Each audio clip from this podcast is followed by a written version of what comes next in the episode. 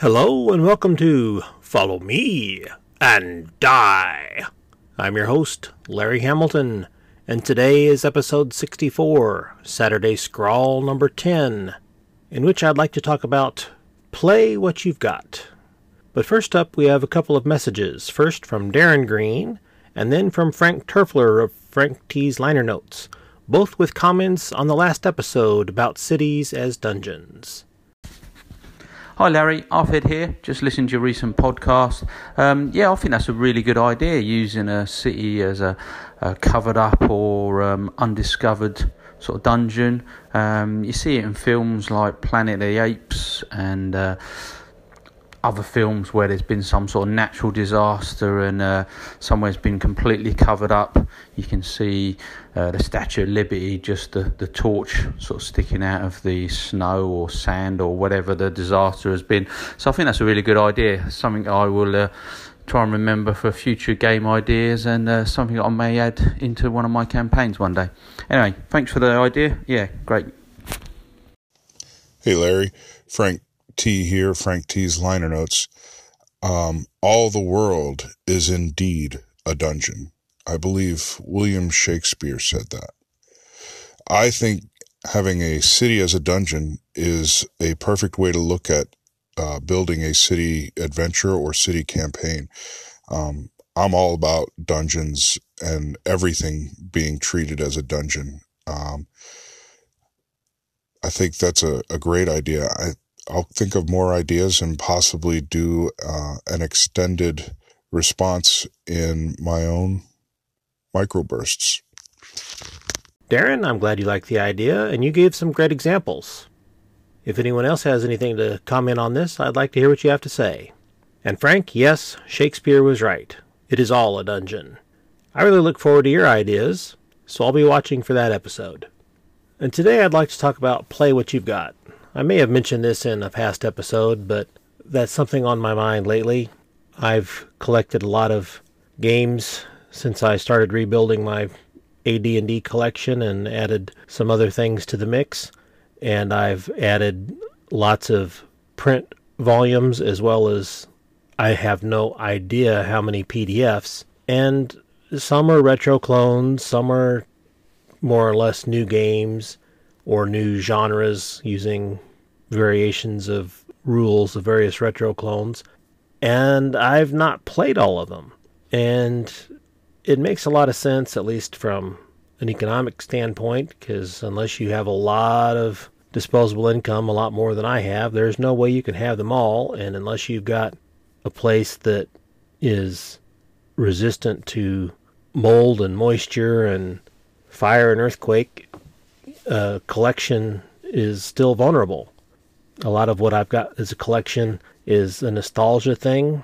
There are a few things I have that are worth a little bit of money, but it's not a lot of money. I've got some OD&D booklets I picked up. I didn't have OD&D back in the day. I did pick up a copy of Holmes Blue Box to replace the one I gave to my little brother when I went off to college. And I've replaced all of my AD&D collection and added a few books that I didn't have for AD&D first edition back in the day. And some of the books are in better shape than others, and I've got a collectible section. But again, it's not anything that's worth a lot of money. I obviously don't have anything like one of the tens of thousands of dollar value little brown box in shrink wrap that have been on eBay now and again.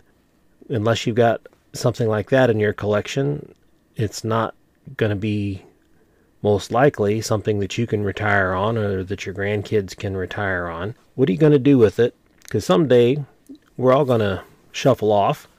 Is it stuff that your family and kids are going to want to have? And knowing how so many people that get out of the hobby or pass on and don't have a plan for their stuff, what's your plan for your stuff? I haven't got my own plan settled, but I'd like to start with trying to at least play all these things. And while there's a lot of cool stuff coming out, I really have got to get better about not backing a Kickstarter for yet another new thing or variation on an old thing, because I haven't played all the games of all the Kickstarters I have backed.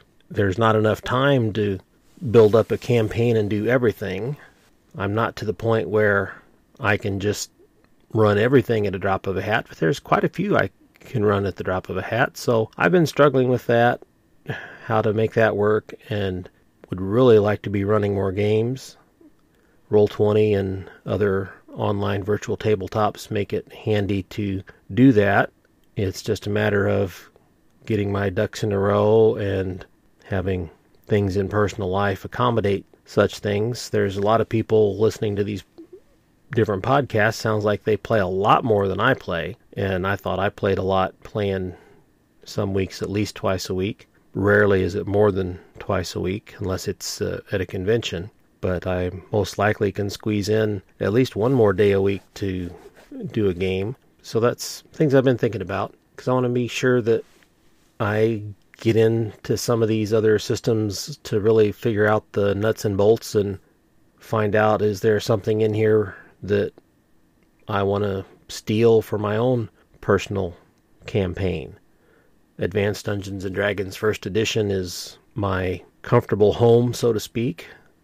I consider it a simple system because, let's face it, I don't know anybody that uses all the rules in AD&D, and if you did use all the rules, some of them are kind of variations, and so you can't have two rules for the same thing. That doesn't make a lot of sense unless there's some reason you would do that. It's the way I played AD&D back in the day and the way I run it now.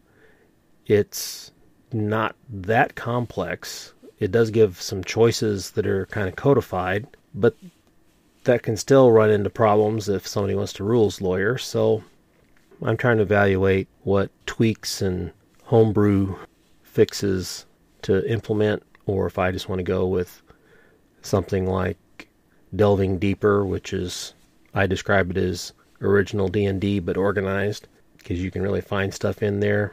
I really like the current 4th edition of Delving Deeper.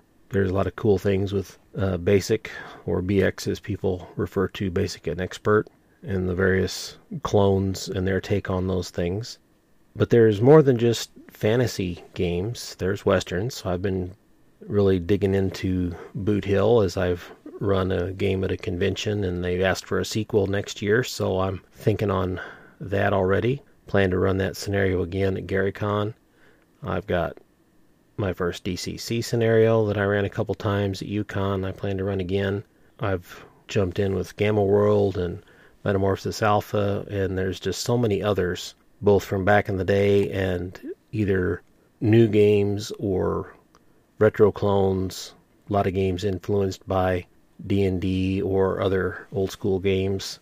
I guess it goes along with all the different ideas that I have.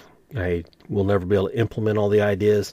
It's going to be really hard to play all the different systems that I've got a copy, whether it's ones I've had to pay for or the free ones people have made available. There's a lot of neat ideas out there, and it would be really awesome to be able to do more. It seems that when I go to conventions, I'm not playing D&D per se. I'm playing DCC, Delving Deeper, Swords and Wizardry, Boot Hill, Gamma World, Metamorphosis Alpha, Top Secret, Gangbusters, a lot more variety.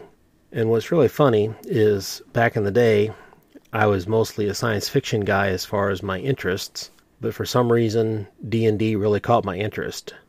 And as I say that, I've probably talked on this topic before, because I believe I said that in another past episode.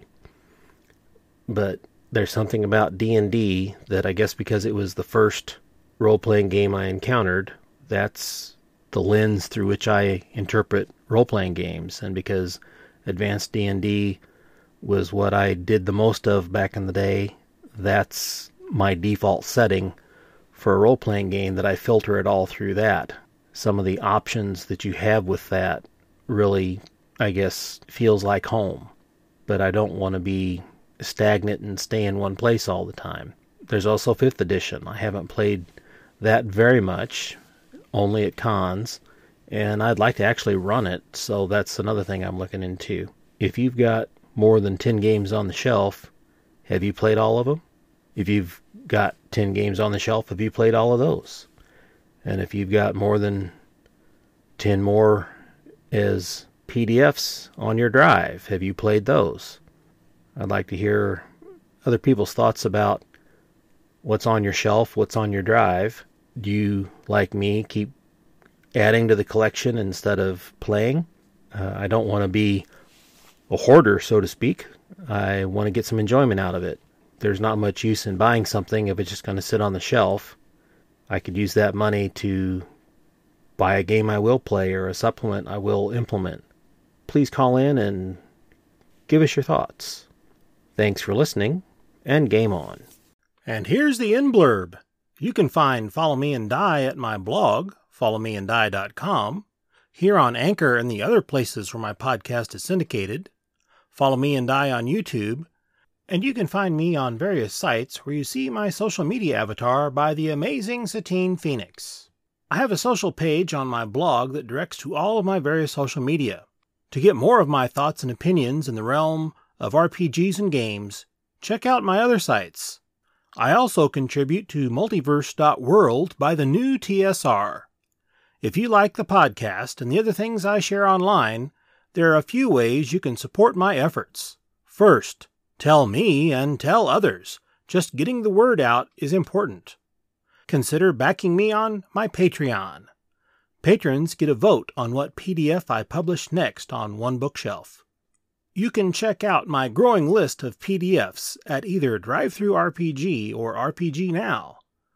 And if you like what you see, please let me know. And if there's something that doesn't quite suit you, please let me know.